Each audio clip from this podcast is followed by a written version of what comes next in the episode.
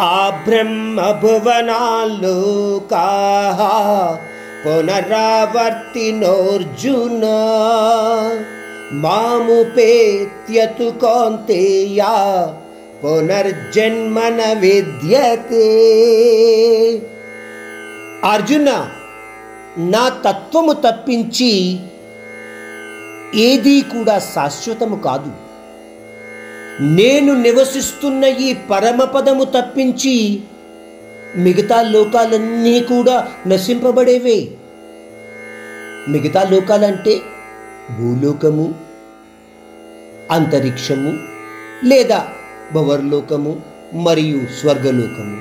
వీటితో కలిపి చెప్పుకోబడే పద్నాలుగు లోకాలు కూడా నశింపబడేవే.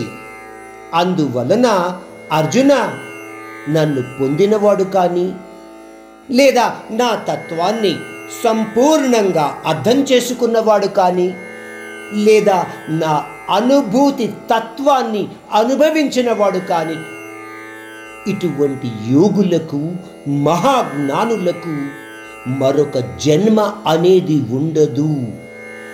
పరమాత్ముడు ఇంతకు ముందు శ్లోకంలో చెప్పిన విషయాన్ని మరి కాస్త వివరంగా మనకు తెలియచేయటానికి ఈ శ్లోకంలో ఈ విధంగా చెబుతున్నాడు.